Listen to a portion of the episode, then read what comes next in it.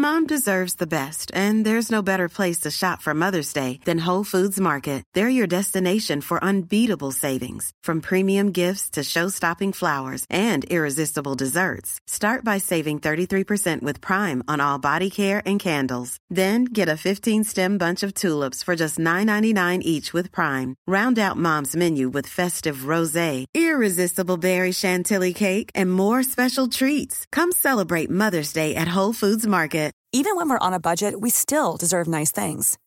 Quince is a place to scoop up stunning high-end goods for 50 to 80% less than similar brands. They have buttery soft cashmere sweaters starting at $50, luxurious Italian leather bags, and so much more.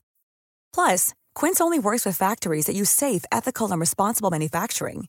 Get the high-end goods you'll love without the high price tag with Quince.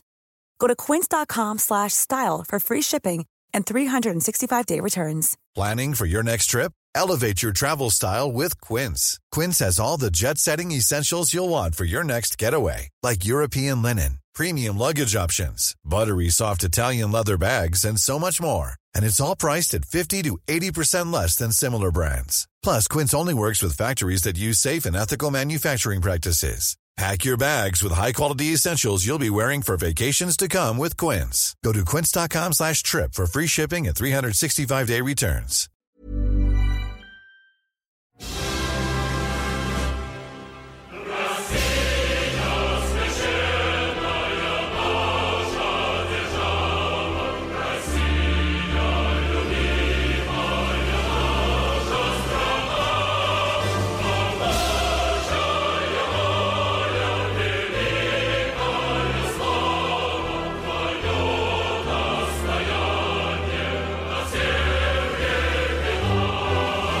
Ja, Atle, velkommen tilbake. Åssen har du hatt det siden sist? Nei, det er jo mye å følge med på, da. Så eh, Russland eh, hviler aldri, dessverre. Nei, nå jobber jobber jeg på der borte. Ja, det er, det er forferdelige ting som skjer. Men vi skal prøve også å snakke om eh, hyggelige ting. Vi skal prøve å snakke om hyggelige ting, og uh, dette er faktisk første gang hvor jeg ikke har faka det. Altså at, uh, at uh, gjesten egentlig bare sitter her hele tida, så spiller vi inn flere episoder på rad. Nå, har nå har vi faktisk vært hjemom. Ja, jeg har det. ja, så det har jo skjedd ting siden sist. og det er jo litt også fordi vi har tenkt å holde på litt lenge i dag. Du, det skal ikke handle så mye om, egentlig om uh, Russland. Jeg klarer fortsatt ikke bestemme om det er russ eller rush. Ja, si det du føler Ja, for. dette går i rush, jeg, altså. Ja. Det skal handle mer om Sovjetunionen i dag. Altså, vi skal ha den uh, statsdannelsen der, som uh, eksisterte fra 1917 til 1991. Eller ikke 1917, egentlig. Det, det, det begynte het vel ikke offisielt 1922, ja. 22, men det begynte å røre seg litt i 1917 der. Eh, og skal vi da rett og slett bare begynne med faktaboksen om Sovjetunionen, da? Mm, det kan vi gjøre, vet du. Da gjør vi det. Ja.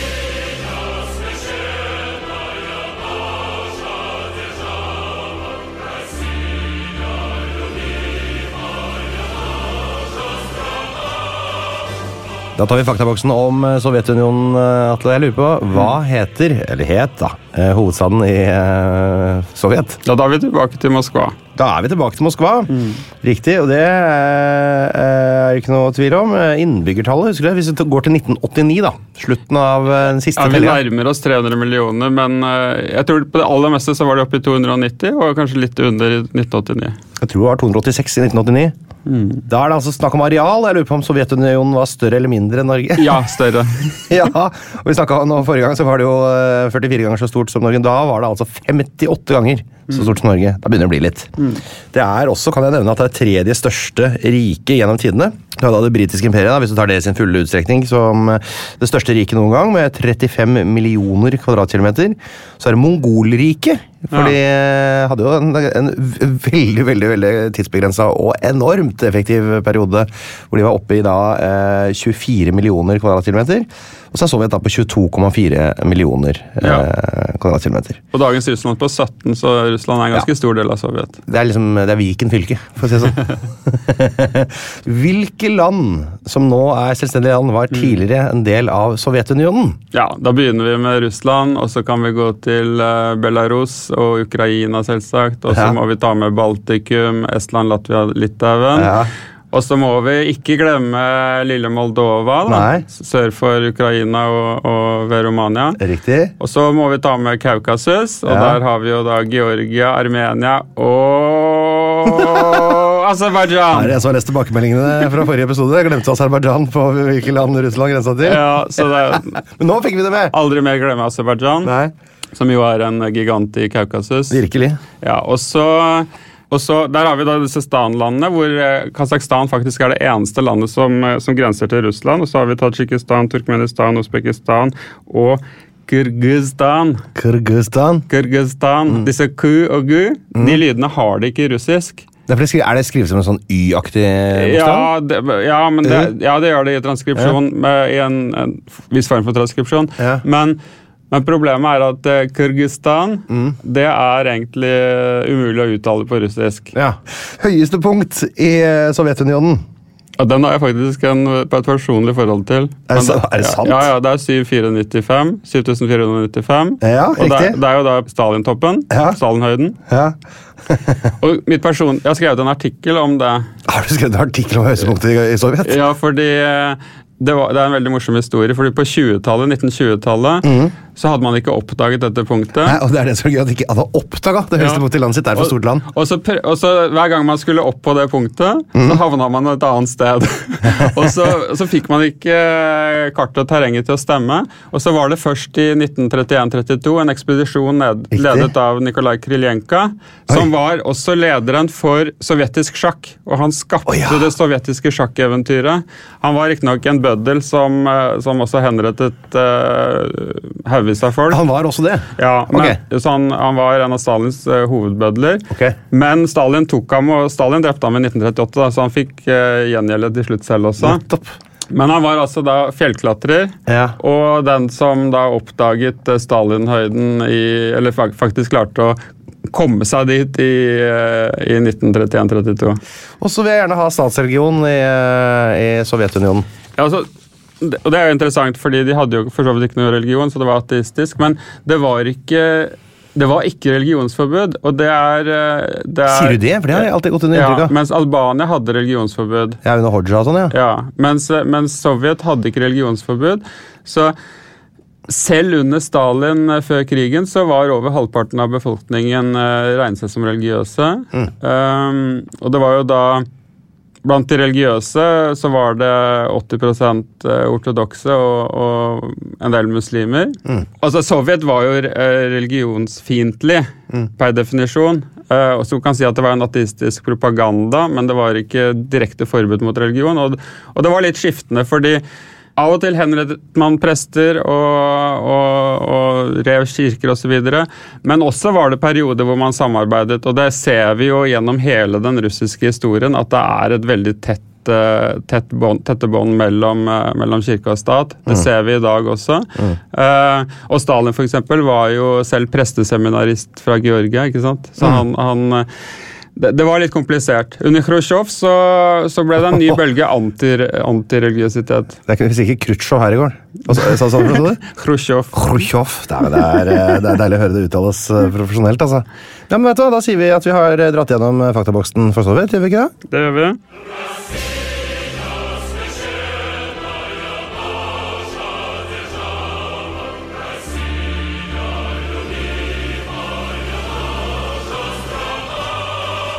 Nei, altså det, Den nasjonalsangen der, den, eh, den gjør, eh, den gjør eh, inntrykk.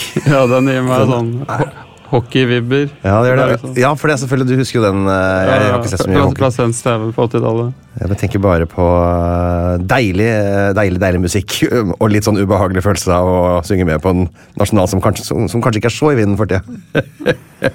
Du, vi tar, fortsetter på vår historiske gjennomgang. Vi tok jo de første 1000 åra eh, forrige gang. Ja.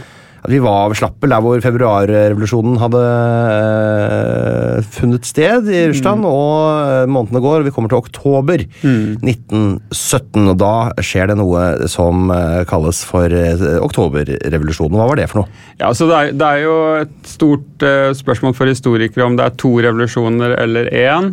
Så der er det to skoler. Resultatet av februarrevolusjonen var jo at Nikolai 2. abdiserte. Eh, Det var det eneste konkrete re- resultatet. Også for eksempel en revolusjonær som Trotskij. Han mente at uh, det var én stor revolusjon, dette her, og at uh, nå, med februarrevolusjonen så startet kampen mot borgerskapet og adelen. Uh, mens andre mente at oktoberrevolusjonen det var den store, virkelige revolusjonen hvor, hvor, arbeiderne tok over produksjonsmidlene, og vi fikk da en, en rett og slett realisert ideene fra Marx og Engels gjennom den store revolusjonære, da nemlig Lenin. Mm. Men også Trotskij og Stalin og, og, andre var med på dette. Nettopp, så Da vil de da definere det som at februarrevolusjonen var et slags oppspark? Eller en, uh, den lille snøballen som begynte å ja, Men snøskredet kom ikke før i oktober? Ja, og for, uh, for Lenin og Trotskij f.eks.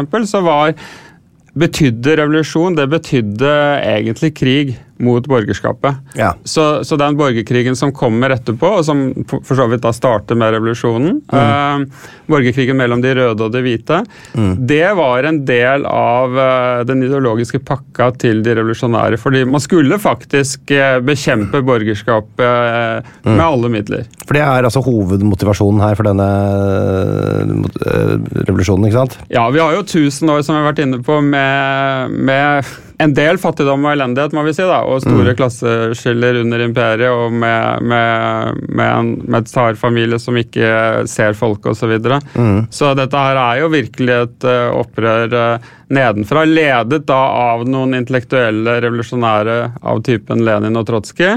Og denne revolusjonen var forbausende fredelig. Det var, no, det, var, et symbolskudd i, eh, fra krysseren Aurora i, i, i Petrograd, ja. som da startet stormen på Vinterpalasset. Eh, regjeringen hadde flyktet delvis og skjønt at de, de, måtte flykte fordi plutselig så var det ikke noe, var det ikke noe elektrisitet osv. Og, så ja. og de som var igjen, ble da arrestert. Men, men det var, det var lite, lite blodsutgytelse i selve revolusjonen. Og så fikk vi da en ekstremt blodig borgerkrig til gjengjeld. Ja, og Den begynner i 1918, sånn i historiebøkene og ja. varer til 1922, også historiebøkene. Ja. Hva er det den borgerkrigen går ut på?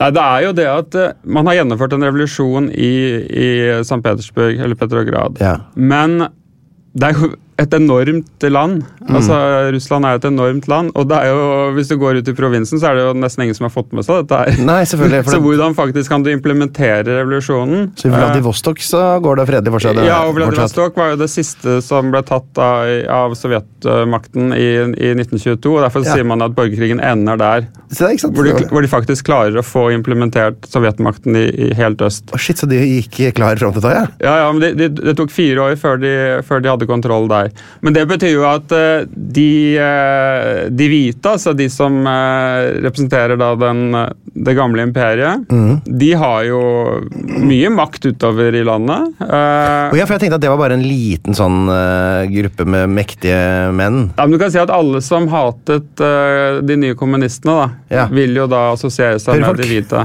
Ja, og da, så da får, da får, du en, rett og slett en veldig blodig krig som, som varer i årevis, og som, Nettopp, ja. som tar Det står mellom 7 og 10 millioner menneskeliv. Mm. Så det er en, et enormt traume som, som fører, til, uh, fører til, hungersnød, og som mm. har ettervirkninger og ødelegger fullstendig økonomien. Og det er jo en forferdelig start på det kommunistiske paradiset på jorda. Nettopp.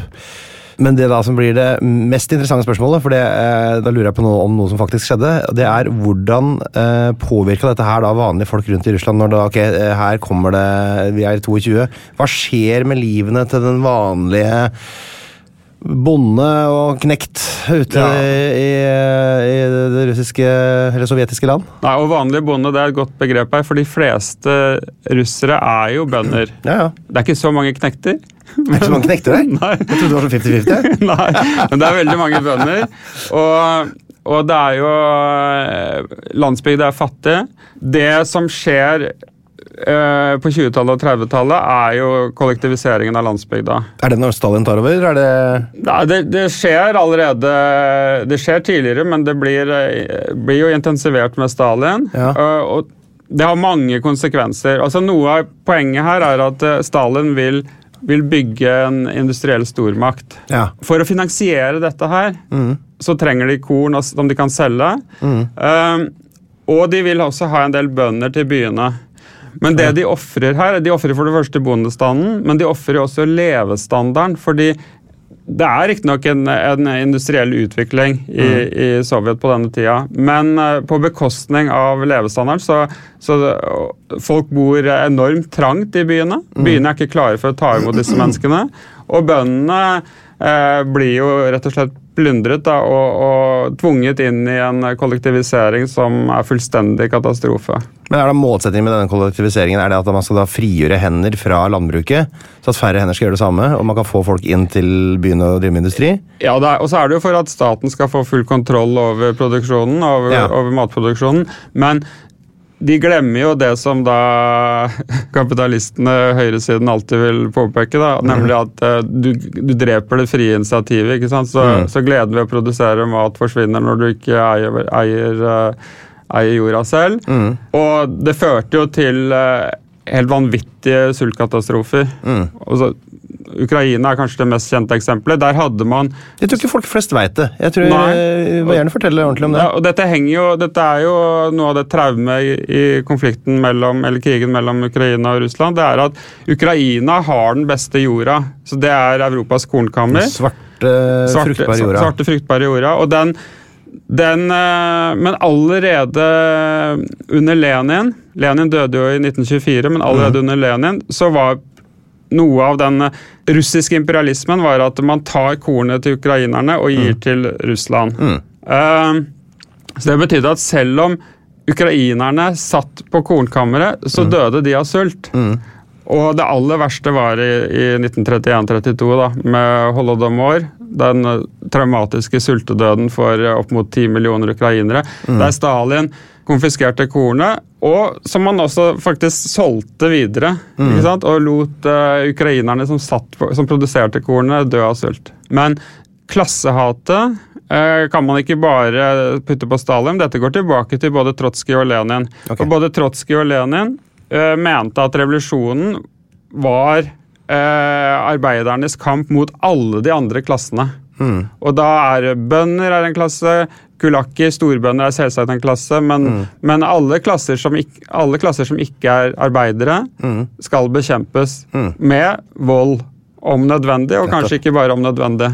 Eh, jeg nevner eh, Trotskij og Lenin her, særlig Trotskij, fordi Trotskij og Lenin de hadde nok de var, de var, kyniske i dette klassespørsmålet, men de hadde en, en rasjonalitet her. Mm. Og så er spørsmålet om Stalin også hadde det. og Til en viss grad så vil jeg si at Stalin faktisk også hadde en rasjonalitet i, ja. i, i sin grusomhet. da. Det går jo igjen. I dag på vei hit til bilen så hørte jeg Joe Biden uh, også uttale at uh, Vladimir Putin har, uh, er en rasjonell mann som har feilberegna. Ja. Man bruker veldig ofte ordet rasjonell om disse lederne i, i Sovjet og Russland. Ja, ja. Um... Man sier aldri det om han er Macron. Vet du. Han er rasjonell, han. Du trenger liksom ikke å si det her. Det er jo, altså, I kontrast til galskapen, da, ja, er det. så er spørsmålet om det er en, en rasjonalitet der. og mm. Hvis vi tar Stalin, da, så er han faktisk mer intellektuell enn Putin. Ja. Uh, Stalin var jo ganske belest. altså mm. Da han var i forvisning i Sibir, så, han, så lånte han alle bøkene på biblioteket og mm. leste dem i filler mm. i det lokale biblioteket. Så han var, og han, han, blandet seg jo inn i, i kunst og litteratur og, og, språkpolitikk og hva det måtte være. Mm. Så selv om han var en dilettant, kanskje, så var han også tross alt en intellektuell. Mm. Men hans rasjonalitet det var jo at ved å skape dette terrorveldet som han skapte, ja. og ved disse forferdelige utrenskningene og alt, alt som vi kanskje kommer til, mm. så skapte han en frykt i samfunnet som gjorde at ingen turte å ta ham. Nei. Og han døde jo faktisk da en naturlig død i 1953. Ja. Og det er, det er, skremmende å tenke på, ja. for da tenker vi kanskje ok, skal Putin også dø en naturlig død? Ja. Uh, det, så det, mens Stalins vanvittige prosjekt uh, lyktes jo på en måte for ham personlig. da. Mm. Han, han, uh, han, døde med, med makten, og mm. selv om han var en av de verste despotene i verdenshistorien, mm. så var det ingen som klarte å ta ham. Nei. Ja, det er ganske spesielt. Uh, ok, vi har, uh, vi har uh, en tross alt større krig enn den som pågår nå mm. i Europa å ta tak i. For det, vi må snakke litt om andre verdenskrig og Sovjets rolle i den. For at, altså, Sovjet blir da dratt inn i krigen etter hvert. De er jo ikke med helt fra starten. De er vel, kom vel inn i 41 eller sånt nå. Ja. Og så, Juni 41. ja, og da var det vel på en måte slags forbundsfelle med de, de allierte, var det ikke det? Jo, altså på 30-tallet så var uh, Merkelig nok. Ja, det er veldig merkelig. Men på, på 30-tallet så, var, eh, så samarbeidet Stalin med f.eks. Frankrike uh, og var bekymret for Hitler. Men så, i 1939, så er det en ny utenriksminister i, i Sovjet, nemlig Mol Molotov. Veldig bra navn, Ja. som vi har fått høre mer om etter Nettopp. tid. Ja. Og, og han inngår jo da på vegne av Stalin, altså det er en skifte, skifte i taktikk her. Hvor han inngår da en avtale med den tyske utenriksministeren, så vi får da Ribbentrop-Molotov-avtalen. Joachim von Ribbentrop. Ja. Ja. Og, og den, den er en, det er en ikke-angrepspakt, så de lover å ikke angripe hverandre. Og så Samtidig så er det jo en, en forferdelig eh, kynisme her, fordi det er også en avtale om å dele Europa mellom seg. Ja. Så viser jo eh, Sovjet svakhet bl.a. i vinterkrigen mot Finland da, mm. i, eh, i 39-40. Finland fikk faktisk selvstendighet eh, etter revolusjonen i 1917. Så det var jo flere land. eh, Altså, Polen fikk selvstendighet mm. fra det russiske imperiet. Finland fikk selvstendighet. Men Finland var en del av det russiske imperiet? ja. Å, hei sånn, visste ikke jeg. Så Stalin i 1939-40 så, så prøvde han å innlemme da Baltikum for eksempel, i Sovjetunionen, og det lyktes han med. Eh, og så ville han også ta Finland, og det lyktes han ikke med. Da ville han tilbake, rett og slett? Ja, da ville han tilbake, 1917, ja. fra, tilbake fra 1917. Ja. Så Lenin hadde gitt uh, Finland selvstendighet, men den ville Stalin ta tilbake. Og det, og det funket ikke. Nei. Og det inspirerte nok Hitler. Uh, så 22. juni 1941 så angriper altså Tyskland eh, Sovjetunionen. Og ett år senere så nærmer de seg Stalingrad Stalingrad med Volga. Og da kommer jo da dette berømte slaget ved Stalingrad. Ja. Som er eh, forferdelig slag. Et mest eh, blodige og dramatiske slaget i noe av det mest blodige og dramatiske i verdenshistorien. Eh, og det, det Der har jo tyskerne stor suksess i begynnelsen, første, de første månedene, første halve året. Men i november 1942 så begynner det å snu.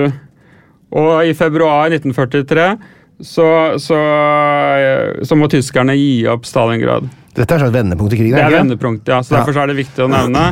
Og så Samtidig så har vi jo beleiringen av Leningrad? Fra, fra 1941 til 1944.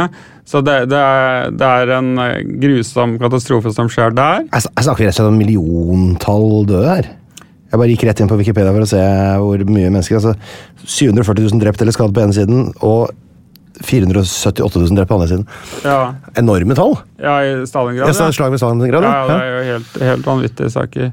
Så der, men det er et vendepunkt, som da sant, og Gradvis så, så kommer da det sovjetiske maskineriet i gang, og de har jo folk, og de, de ofrer seg jo, da. Så det, så det er jo en, en heltehistorie fra et uh, sovjetisk og russisk perspektiv. Um, og Det ender jo da med at de, de tar, Den røde armé tar eh, Berlin i, og, og, og tyskerne kapitulerer 9. mai 1945. Og det ender jo med Du nevnte det med at avtalen om å dele Europa mellom seg. Det kommer jo et skille. Ja, det kom et, eh, nå kom det et nytt skille, da. Men vi fikk jo en deling i, i øst-vest her. Og så etter, eh, etter krigen så har jo Stalin en eh, Han kan jo med relativt stor autoritet da regne seg som vinner av krigen. Og han får jo da forsyne seg mer eller mindre som han vil eh, i Øst-Europa. Og Da ble det såkalte Warszawapakten. kommer ikke det? Ja, Den kommer ikke før i 1955. Og det ikke det? Det er- det det, jo et, ja, det er jo et svar på, på, på Nato, da, som kommer i 49. Nettopp. For først samles Vesten. Ja. Det nordatlantiske eh, TO er sikkert terrororganisasjon. da. Eh, Treaty Organization er det vel? Ja. ja. Ikke sant? Og Så samles da Østen i sin uh, motsvarende pakt, og da er det liksom hele fra Bulgaria og oppover uh, til eh, Øst-Tyskland og ja, Som har en, da en, eh, en tilsvarende liten pakke. Ok, Men i 1949 så blir da Sovjet atommakt. Det får vi jo da, har vi jo glede av den dag i dag. Ja, det, ja, ja. Mm, for Stalin dør jo her eh, i 53, så kommer Khrusjtsjov og tar eh, Sa du Khrusj? Khrusjtsjov. Oh, Khrusjtsjov. Ja, så Stalin dør i 53, Ja. og det er jo naturlig død. Og det, det er jo veldig fascinerende den, hva som skal skje da, for da er det plutselig et maktvakuum. Ja, shit, for det var ikke, Ja. hadde ikke noen plan for det. Da. Det gikk vel ikke an å snakke om det mens Stalin Nei, var til stede. alle så, på, alle så på hverandre, Ja. eh, og alle var jo livredde. Ja. Eh, og så gjør jo Khrusjtsjov eh, det geniale, tross alt, da, at han klarer å henrette Beria, Som er en en som er kompi, konkurrent. kompisen fra, til Stalin fra Georgia. Ja. Og alle var jo livredde for at han skulle overta. Mm. Eh, og så klarer, klarer de heldigvis å ta ham. Mm. Eh, og så er det noen år med, med litt sånn maktvakuum. Men så gjør Khrusjtsjov en annen genial ting i 1954. Han gir, uh, han gir Ukraina Krim. Ja. Og det er ganske viktig, for da får Khrusjtsjov plutselig støtte fra Ukraina i maktkampen, da, som gjør at okay. han etter hvert eh, overtar. Og så i 1956, den 20. partikongressen i 1956, blir jo da et vendepunkt hvor Khrusjtsjov faktisk da eh, tar et oppgjør med Stalin. Da setter han i gang den såkalte jeg skal kalle det destalinifiseringen, avstalinifiseringen av, eh, av Sovjet. Nettopp. Så da plutselig så så er det mulig å snakke åpent om, eh, om Stalins grusomheter. Mm. Riktignok så er Khrusjtsjov også Han er ikke helt god, han heller. Nei. Så han, eh, han er jo Er det sånn Medvedev litt aktig? Nei, han er ikke det. Oh, nei, okay. han, er, han er helt uberegnelig, det er det som er problemet. Ja. Uh, han, hater, han hater blant annet eh, abstrakt, han hater abstrakt kunst. Ja, det ja. Og så får han en sånn der vanvittig idé om at han, Hitler han, Ja, og så får han en vanvittig idé om at han skal uh, dyrke mais i Sibir. Ja, stemmer det. Den Ja. har jeg hørt om. Ja, men det er en sånn stormannsgalskap som Og han hadde en tøylesløs reformiver som ikke var Han var ikke noen han, var, eh, han hadde en, noe mer menneskelig over seg enn en, en, en del av de andre. Mm. Og han ble jo da faktisk avsatt for sin reformgiver, Mm. og vi fikk Brezjnev. Og Khrusjtsjov gikk jo da inn i historien som den første generalsekretæren i, i kommunistpartiet som ble avsatt og gikk av med pensjon. Ja, det kan man si. Det, det er jo ikke så ille, bare det. Men vi er jo fortsatt på 50-60-tallet her, og eh, en ting som skjer i verden, som jo har brakt med seg en del eh, eh, utrolige framskritt, som Sovjet da må tilskrives en del av æren for, er jo dette romkappløpet. Og eh, hver gang vi i eh, Vesten snakker om romkappløpet, så snakker vi om Neil Armstrong, vi snakker om Apollo 11, vi snakker om uh, disse amerikanerne som har fått til alt mulig rart. så Derfor tenkte jeg at jeg skulle prøve å gå gjennom en liten sånn liste med høydepunkter uh, fra russisk side. At det er litt koselig å minne oss litt på at de også var med å drive dette framover. De hadde også en del gjennombrudd. Jeg kan begynne da, Nå tar jeg bare en liten kjapp gjennomgang her, for hyggens skyld. I oktober 1957 så eh, kommer det en artist fra Drangedalen som heter Sputnik. Ja, ja, ja. Sputnik 1. Han er oppkalt etter den. eh, blir jo da første satellitt som går i bane rundt jorda. Dette er allerede i 1957.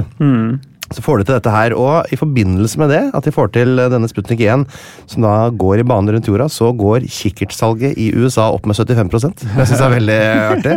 Så dette er folk interessert i.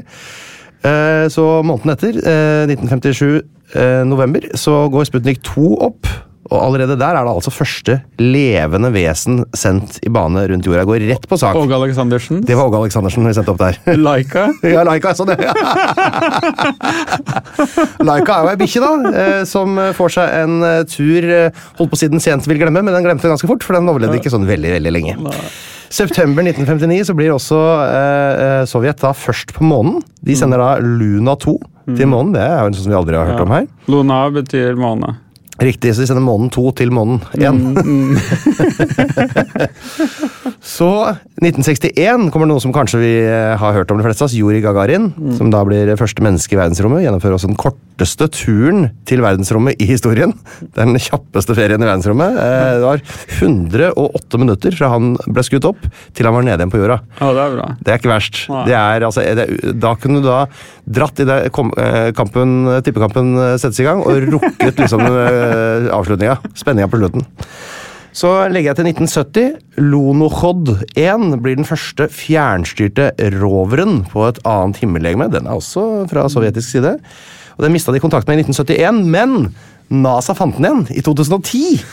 Og etter det så har de da faktisk brukt den til å reflektere stråler da, for å måle månens bevegelser. Jeg Børsta støv av den, og så bruker de den som Ja. sånn der speil. Den funker den da. Ja, Det funker som speil. Du kan liksom sende stråler rett og så tilbake igjen, så du kan måle hvordan månen beveger seg øh, med den som utgangspunkt. Ja, Så det er ikke gærent. bare- Vi må klappe litt for uh, innsatsen. Og dette er jo en voldsom uh, prestisjetriumf uh, for, for Sovjet-prosjektet. da. Så det er liksom eh, romfart, sjakk og ballett. Sånne prestisjeområder hvor de kunne ikke sant, Romfart viser at de er teknisk sett i verdensklasse, og sjakk viser at de er intellektuelt i verdensklasse, og ballett viser at de er de vakreste. Mm.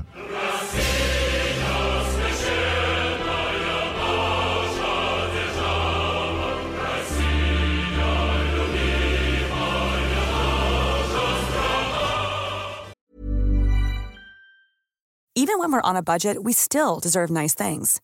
Quince is a place to scoop up stunning high-end goods for 50 to 80% less than similar brands. They have buttery soft cashmere sweaters starting at $50, luxurious Italian leather bags, and so much more. Plus, Quince only works with factories that use safe, ethical, and responsible manufacturing. Get the high-end goods you'll love without the high price tag with Quince. Go to quince.com slash style for free shipping and 365-day returns. Ready to pop the question? The jewelers at BlueNile.com have got sparkle down to a science with beautiful lab grown diamonds worthy of your most brilliant moments. Their lab grown diamonds are independently graded and guaranteed identical to natural diamonds, and they're ready to ship to your door. Go to BlueNile.com and use promo code LISTEN to get $50 off your purchase of $500 or more. That's code LISTEN at BlueNile.com for $50 off. BlueNile.com code LISTEN. Planning for your next trip? Elevate your travel style with Quince. Quince has all the jet setting essentials you'll want for your next getaway, like European linen, premium luggage options, buttery soft Italian leather bags, and so much more. And is all priced at 50 to 80% less than similar brands. Plus, Quince only works with factories that use safe and ethical manufacturing practices.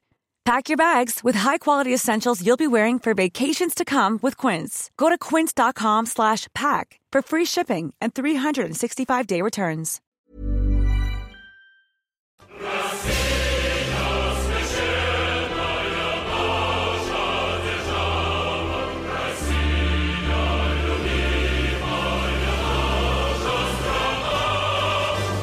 Atle, jeg vil veldig gjerne snakke med deg om litt sånn mer sånn, litt sånn ned på bakken ting.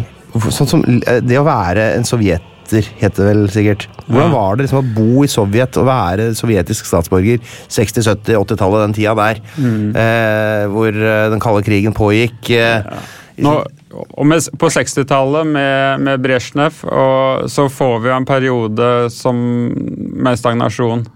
Vi går inn i Litt sånn, Vi går inn i en trist, trist periode etter at uh, Khrusjtsjov hadde, hadde gjort noen sprell. Så går vi inn i en periode med stagnasjon. Vi har disse problemene som Sovjet hele tiden sliter med, nemlig at eh, det kommer flere folk til byene, men, men man har ikke bolig til dem. Nei. Så man bor jo ekstremt trangt. Ja. Eh, Stalin-blokkene, Stalin-husene, de var de beste, mest solide. Hvis du fikk plass i et Stalin-hus, ja. Så bodde du muligens trangt, men du bodde solid. Og så bygde Khrusjtsjov han, eh, De prøvde å bygge, bygge masse nye drabantbyer osv. videre av veldig dårlig kvalitet. ja. Så levestandarden var sånn sett Bostandarden var dårlig. Eh, det de hadde positivt, var jo De hadde gratis skolegang og gratis helsevesen på et relativt bra nivå. Ja. Altså, jeg vil si skole, Skolesystemet var bra. Eh, helsesystemet var også relativt bra. Skulle gjerne lest noen av historiebøkene de hadde, men Ja, altså historiebøkene men altså, Hadde vel sin historiebø- stil. Det kan du si, men, men uh, historiebøkene i dag er ikke noe særlig bra, altså. Nei. uh, jeg- Altså i russiske? Ja, så nå har det blitt en forverring. Det så, det, ja? så man er tilbake til dette med at uh, man må forstå at Stalin hadde flere sider osv. Mm. Ja, ikke sant. Ja, så, og så var jo kvinnene i arbeid. Mm. Det kom jo allerede på, på 1920-tallet. Der var det jo ganske tidlig, Veldig eh, tidlig. på Ja, og det var jo fordi de rett og slett trengte arbeidskraft. Altså, Russland er jo, Sovjet er jo et enormt land, men de har jo Det har alltid, aldri vært et problem at de har hatt for mye mennesker. Nei. Er, problemet har egentlig alltid vært at de har hatt eh, for få mennesker. Ja, og for mye plass. Ja, for mye plass, ja. Så, Ja, så de, har, de har virkelig trengt uh, kvinnelig arbeidskraft. Altså, ok, men altså, Du snakker om et, et land i stagnasjon. Mm. Er dette en sanksjonsdrevet stagnasjon? Nei, Nei. det vil jeg ikke si. Ikke Hadde ikke en enormt begrensa varetilgang og sånn, da? Jo, men, men eh, problemet, problemet her altså Det er mange problemer, men ett problem er jo at det brukes så mye ressurser på opprustning og, og, og, Ja. Og våpenkappløp. Det gjorde de i USA også, uten at det måtte det, og det, det er etter krigen. Ja. Så den industrialiseringen som var før krigen, som, som eh, var en mer fornuftig industrialisering, den eh, blir ikke fulgt opp på samme måte, og de produserer ikke nok av de varene som faktisk folk trenger. Da. Så Nei. igjen så er det folk de, det er ikke, Levestandard til folket er ikke topprioritet, og det er jo et uh, stort problem for et uh, samfunn. Jeg hørte der om at hvis man for eksempel skulle da altså Hvis du tar eh, USA På 30-tallet, Tidlig på 30-tallet i USA så hadde to tredjedeler av befolkningen kjøleskap. Det er jo måte, eh, et tall som da Sovjet Altså Sovjet nådde ikke da to tredjedeler før 1976.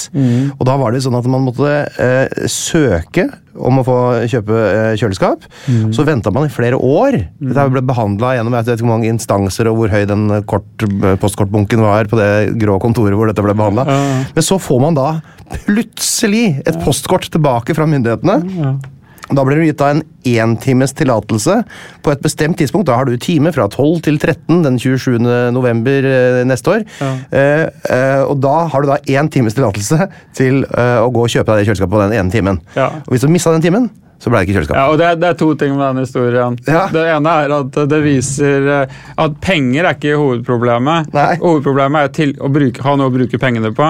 Ikke sant? Og det, det, sånn var det mye i sovjetperioden, at det var rett og slett ingenting å kjøpe. Så hvis det var noe å, å få kjøpt i en butikk, så stilte folk seg i kø. De visste ikke hva køen betydde, men de bare stilte seg i den køen, for de skjønte at her var Her er det noe. noe. Her er det noe. Jeg gjorde det samme på, på festival en gang. Jeg skulle kjøpe meg en øl, og så sto jeg i kø lenge på Norwegian Wood. Litt sånn gråhåra festival. Og da sto jeg, viste seg da jeg kom fram, at eh, jeg sto i kaffe- og vaffelkøen. Det var- null kø til øl. Jeg stått lenge og venta. Det, men dette med mangel på varer er det ene, eh, som var gjennomgående i sovjetperioden fra etter krigen, eh, og faktisk helt til oppløsningen. Men så det andre poenget er jo at eh, byråkratiet altså Byråkratiet este ut, eh, og byråkratiet hadde som primæroppgave å lage nye oppgaver for seg selv, som bare de kunne løse på kløktig vis. Så det var et sånn helt absurd system, hvor byråkratiet rettferdiggjorde seg selv ved å lage regler som bare de kunne klare å fikse opp i. Ja, nettopp. Det er, det er jo øh, Ja. Det er interessant, hva jeg si. Jeg legger også til her øh, noe som på en måte øh, kanskje medfører en liten prat. At gjennomsnittlig leve, forventa levealder i Sovjet den sank på 60- og 70-tallet. Og de hadde 30 ganger så mye tyfus, 20 ganger så mye meslinger. Halvparten så mange krefttilfeller som i USA ble oppdaget.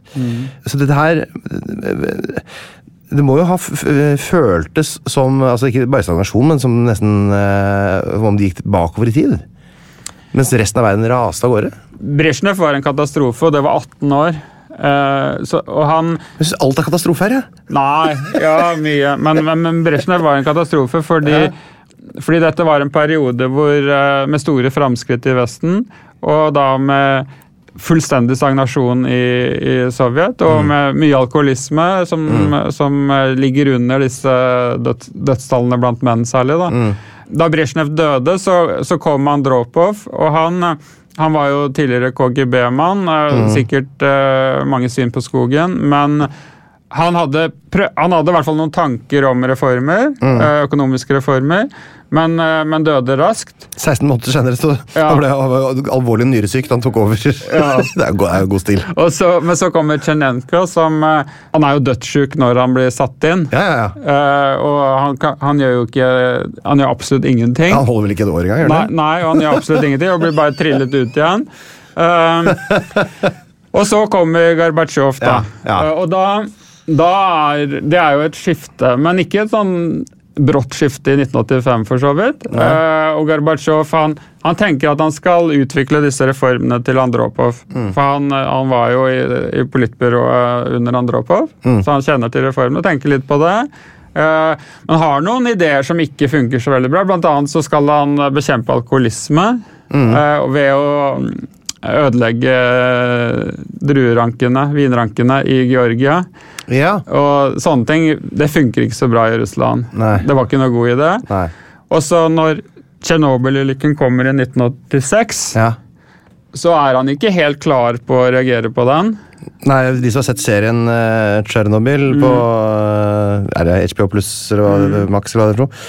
Fantastisk serie, forresten. er veldig bra serie. Eh, de får jo på en måte, der, der kan man kanskje få et slags sånn inntrykk av hvordan på en måte, informasjonsflyten i eh, ledelsen i Sovjet var. Ja, så det er jo en eh, panikk der, og han har jo blitt kritisert for det. Også, men ja, han lærer nok en del av den eh, katastrofen. Uh, og etter hvert så, så legger han jo Ja, for Dette er noe av det første som skjer egentlig under Gorbatsjov. dette her. Ja, det skjer jo bare ett år etter Ja. at han eh, kommer til makten, så Ja. han får en katastrofal start sånn sett. Uh, men han har jo en personlighet som skiller seg positivt ut fra de andre. Da. Så han Mm. har jo for så vidt en del gode hensikter, og så har han et sånn Han har en respekt for menneskeliv som, eh, som de andre ikke hadde. Men, men han er jo samtidig øh, glødende kommunist og tro mot systemet. Og han tror at han kan reformere systemet innenfra. Ja. Han tror at han kan forbedre kommunismen. Eh, og det er jo det som viser seg at uh, blir for så vidt katastrofalt økonomisk sett. Da.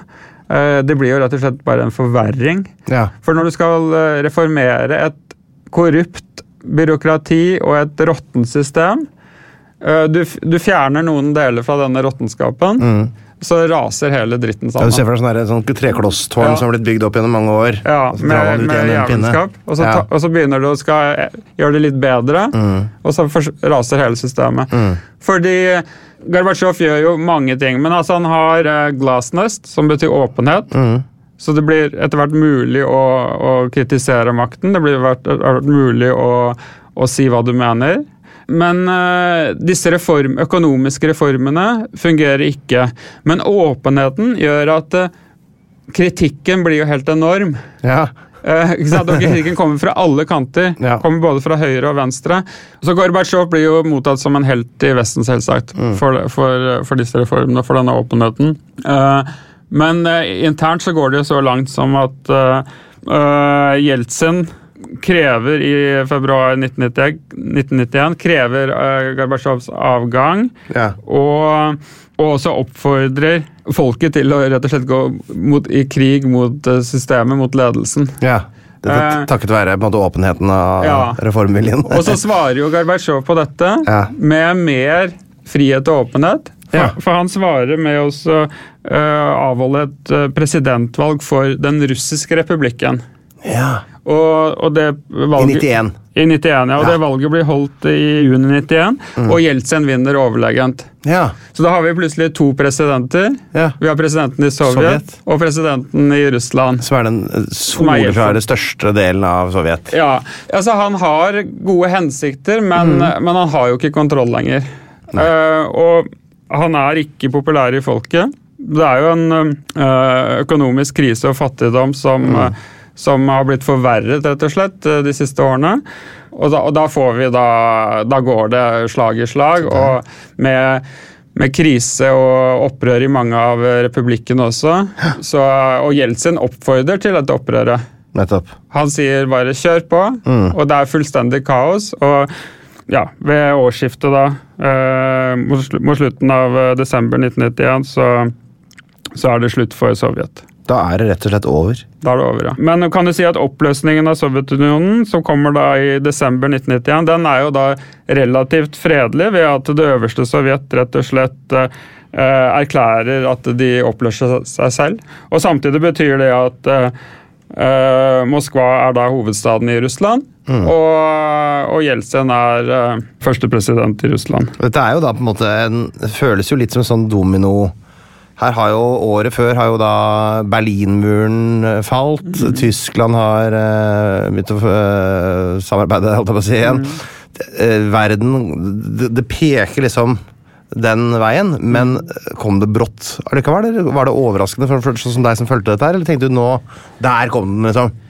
Selve oppløsningen syns jeg ikke kom så overraskende, for det hadde vært så mange dramatiske begivenheter opp mot det. Ja. Men det er klart at det var en helt spesiell tid hvor det skjedde ting hele tiden. Og, men da den kom, så var jeg optimistisk. Jeg tenkte at dette blir bra.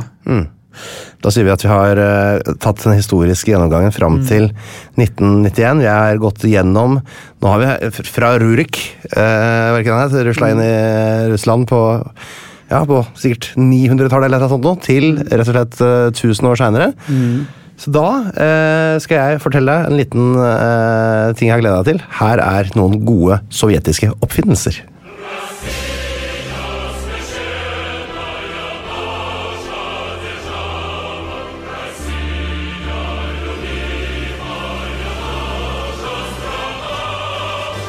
Da skal jeg fortelle eh, og da snakker jeg til deg, lytter, eh, litt om hva Sovjet har bidratt med eh, på oppfinnerfronten. For vi må jo ikke glemme at vi har selvfølgelig innovatører i dette enorme riket.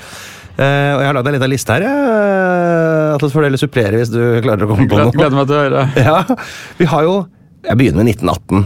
Jetpack. Altså dette altså, ryggsekk med rakett som du kan fly med. Den ble riktignok ikke bygget, men tegninga kom fra en sovjeter i 1918. Det syns jeg var tidlig. Er. Det funker ikke fortsatt. Ikke helt. Og så eh, skal jeg spille et lite, aldri så lite lydklipp av eh, noe her.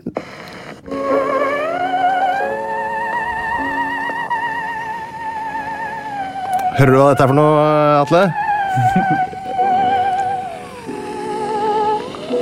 Dette er det russiske instrumentet teremin. Ja. Han, Spilt av Leon Teremin. ja, og Teremin er en fantastisk personlighet, da. Kan jeg bare si to ord om han? Jeg må, jeg må bare si det at Dette instrumentet spilles altså at du holder fingeren inn i et slags sånn magnetfelt. eller hva det er for noe. Det er, det er bare, du bare putter hendene i løse lufta. Ja, ja. Oh, gammel skrekk, Ja, han er genial oppfinner. da. Ja, fortell om eh, Ja, altså, han. han, han, han dro til USA eh, under Stalin, og så ble han på en måte kidnappet eh, Eller han kom tilbake under den verste Stalin-perioden i 1938 som skatteflyktning fra USA. Ja, Eh, sant? Skatt, skatteflyktning fra USA til Sovjet, for han hadde havna i problemer, problemer der. Eh, og så var det litt sånn gulag og sånn, hvor han var i fangeleirene. Forklar Gulag. Du Ja. har ikke nevnt det. Nei, så det er jo disse ja. eh, Stalins fangeleirer, mange av dem i Sibir, hvor, eh, hvor eh, et, Rett og slett et system for å holde de intellektuelle og opposisjonelle nede med tvangsarbeid i årevis. Og dette var to-tre brakker som ble plassert rundt, eller var det Nei, Det var svære systemer, ikke sant? Med, var ikke titusen, hundretusenvis av leire Eh, altså, uh, millioner av uh, sovjetere har vært i Gulag, og f.eks. russisk språk, russisk humor og sånne ting. Opps mye av dette har jo sin bakgrunn i, i russisk uh, Gulag. Ja. Så det er en helt en spe spesiell kultur. Ja. Men han kom, under Khrusjtsjov så kom han tilbake fra Gulag og ble professor i fysikk og 97 år gammel og hadde et langt og spennende liv. Ja, herlig. Og på samvittigheten har han et av de kuleste instrumentene jeg veit om. hvert fall. Mm. Det er litt sånn eh, svart-hvitt eh, skrekkfilm med sånne løse hoggtenner og sånn Dracula-aktig tøft instrument. 1930, konseptet blodbank. Sovjetisk oppfinnelse. 1931, enda viktigere, trommemaskinen. Oi, det ligger du. Ja, det er trommaskin og termin, nå begynner det å bli eh, hipster her. 1937, Det kunstige hjertet. Det skal jeg ta i bruk en vakker dag. Eh, 1942 kommer min favoritt, Den flyvende tanks. Eh, og dette her er rett og slett en tanks i, sin fulle utstrekning. Eh, mange tonn tung. Eh, med svære vinger, som skulle da slippes fra eh, fly og glidefly inn i fiendtlig territorium. Det ble jo et totalt fiasko, selvfølgelig, men eh, bare, det finnes jo bilder av det. Det ser altså så ko-ko og gøy ut. Flyvende tanks, google it. 1947. Eh, manges eh, Mange med litt eh, lite noble hensikters favorittoppfinnelse, nemlig AK-47. Det er jo altså automat Kalasjnikova Ja. 1947. Nå sa du det på russisk med genitiv på personnavnet. Ja, det var, Så altså- selvfølgelig. Det var på kødd, da. Er, så det er altså Kalasjnikov Ja. som, som Det er hans store oppfinnelse. Da. Så han er jo en av Ved siden av Gagarin, og, og så er han jo en av de store sovjetiske heltene, da. Kalasjnikov, de lager jo, altså dette firmaet Kalasjnikov lager jo fortsatt eh, De lager elbiler også. Så, Ja, og Han levde jo også lenge. og Han holdt til i Ijevsk, som er i Sibir, og var jo selv guide på Kalasjnikov-museet Ja, han var det. Sier du det? Ja. Jeg skal bli guide på Tørnquistmuseet, det gleder jeg meg til. Det er så herlig. 1982, helikopterkatapultsete. Og så er det da sikkert noen som tenker kan man ikke bare bruke vanlig katapultsete? Da må du tenke deg nøye om og så se om du kan klare å se noen utfordringer ved å bli skutt rett opp fra helikoptercockpit. 1988, Antonov AN 225. Det er altså verdens største fly. Det er dere nødt nå til å se på YouTube. Dere får ikke sett det i Ja, ja. levende live lenger, for det ble da ødelagt 27.2.2022 av russiske invasjonsstyrker i Ukraina. For det var jo ukrainsk, og Ja. det, dette er jo, var jo en svær sak i Ukraina. Så det, det har jeg fulgt med på. Det er, veldig, det er jo dette som de da Det er 18 altså, Spørsmålet er hvor uh, stort er dette flyet? Du kan si det at uh, vingenes kvadrat, samlede kvadratmeter er 905 kvadratmeter. Eh, det er bare helt sånn, hele, hele undersida er bare full av hjul. Ja, du, vet, du vet hvem som er passasjerer på det flyet? Det er andre fly. Ja, ikke sant? De har jo andre fly på ryggen. De har romskip, eller romferje har de hatt på ryggen. Det ser jo helt ja, fantastisk greie. Eh, men det finnes Det, er snakk om kanskje å vurdere og Det har jo en veldig sånn stor symbolsk verdi. Ja. Eh, å restaurere det vil jo være mange milliarder kroner, eh, og man må jo selvfølgelig vurdere mange ting når man skal fikse et land etter en krig. Men jeg blir med og spytter inn et par kroner, jeg, hvis jeg, synes det er så kult. Så det var en liste over sovjetiske oppfinnelser. For etter 1988 kommer ikke noen flere sovjetiske oppfinnelser vi kan snakke noe særlig om. Nei.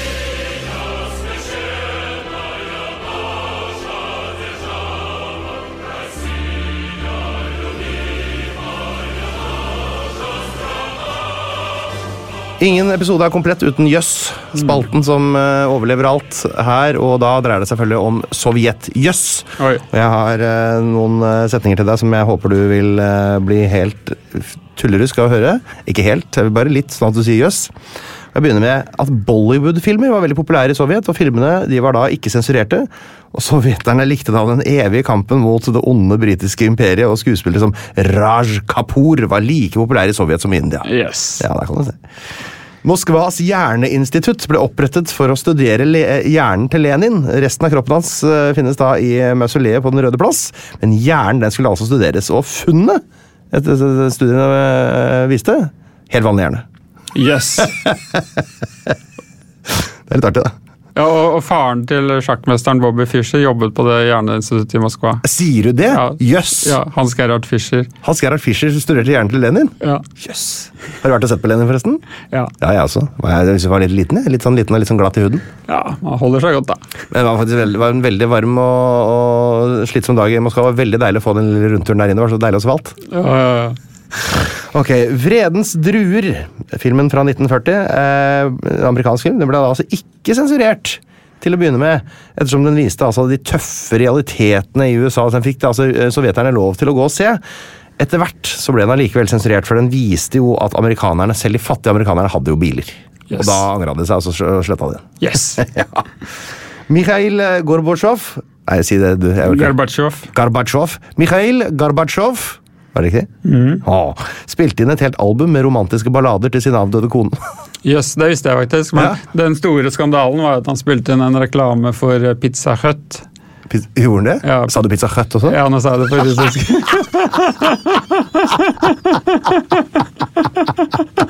Det er just det. Pizza Hut. han gjorde det. Ja, og det fikk han mye kritikk for, for det var liksom fullstendig eh, knefall for amerikansk kapitalisme. Ja, når var det? Var det, Ja, det, ja, det, han gjorde det Ikke som president, Nei, si. han gjorde det etterpå, men da, da ble han liksom Ok, så han var en forræder.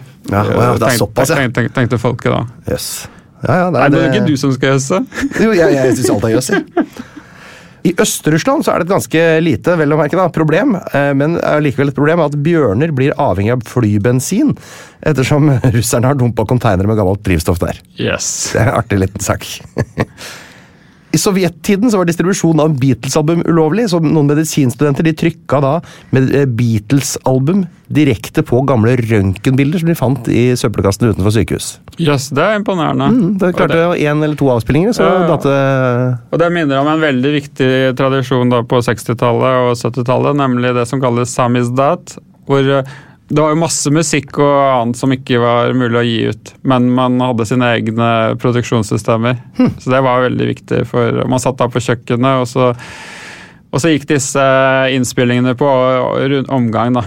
Så hele befolkningen til slutt hadde hørt eh, de store F.eks. Wysotski, som var en av de, de store, men som ikke, fikk, ikke kunne eh, selges over disk på vanlig måte. Nei, artig. Det får meg til å tenke på Nord-Korea som vanlig. Da var jeg ja. for noen år siden, og der hadde de tre Beatles-låter. Tre Beatles-låter har de der, og de serverer dem som om det er det hotteste fra Vesten akkurat nå. Det er veldig godt å sitte og høre på Hey Jude, uh, with a little help for my friends, eller hva det er for noe, en til.